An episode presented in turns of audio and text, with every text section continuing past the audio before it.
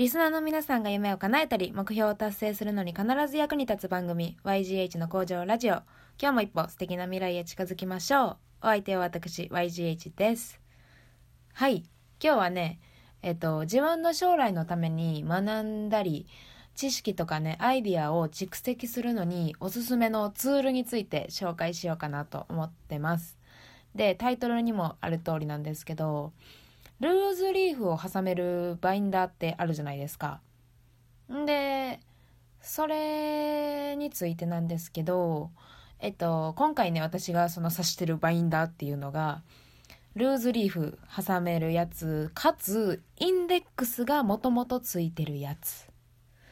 あの、項目ごとに分けるインデックスですね。あの、横についてたりする場合が多いかなと思うんですけど、あの、私はね、キャンパスのやつを使ってます。キャンパスの、えっとね、このバインダーは、カラーバリエーションが豊富で、あの、自分のお気に入りの色とか使ったらモチベーションが上がるんじゃないかなっていうのもあって、まあ別に私、キャンパスのね、あの、国用の人じゃないんですけれども、はい、よかったら、あの、一回見てみてもらったらなって思います。で、えっと、まあ、このキャンパスの場合やと、私が使ってるやつやと、5つ、もともとインデックスがついてるんですね。で、えっと、自分の興味あること、勉強したいこと、記録に残したいことを、まあ、まず5つ絞り出してもらって、で、まあ、5つ出てこなかったら、最初1つ2つで始めてもらっても結構です。で、何か見つけたら増やしたりとか、その最初に設定したインデックスのテーマ1つ2つを深めているうちに、その中で、この部分もっと掘り下げたいと思ったら、それを新たなテーマにするのもありかなと思います。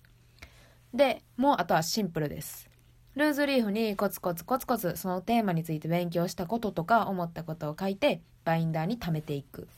それだけですね。あと、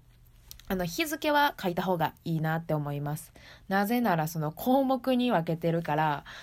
こう時系列で並ばないんですよね。だから書いた日とか学んだ時期っていうのが分からなくなるので、日付は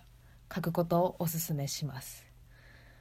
夢、目標に向かってね、頑張ってる人も、まだ目標が見つかってない、何をしたらいいかわからないっていう人も、バインダー買ってみてはどうでしょうか。あの、バインダーを前にして思いつく目標とか、あ、これ学びたいなっていうのが、もしかしたら見つかるかもしれないし、でもし本当にね、見つからなかったら、一つ目のインデックスを、その夢探したりとか、自分を深く掘り下げる項目にしてもいいんじゃないでしょうか。ということで、今日も最後のね、質問に参りたいと思います。紙とペン、あ、ルーズリーフでも結構です。紙とペンと自分の時間を用意していただいて、自分とゆっくり向き合ってみてください。では行きます。映画に出演するとしたら、どんな映画のどんな役を演じてみたいですか？もしあなたが映画に出演するとしたら、どんな映画のどんな役を演じてみたいですか？実際にある映画でも自分の想像する完全に妄想の世界の話でも OK です。はい。ゆっくりと考えてみてください。ということで、YGH の工場ラジオ、今回はここまでです。ありがとうございました。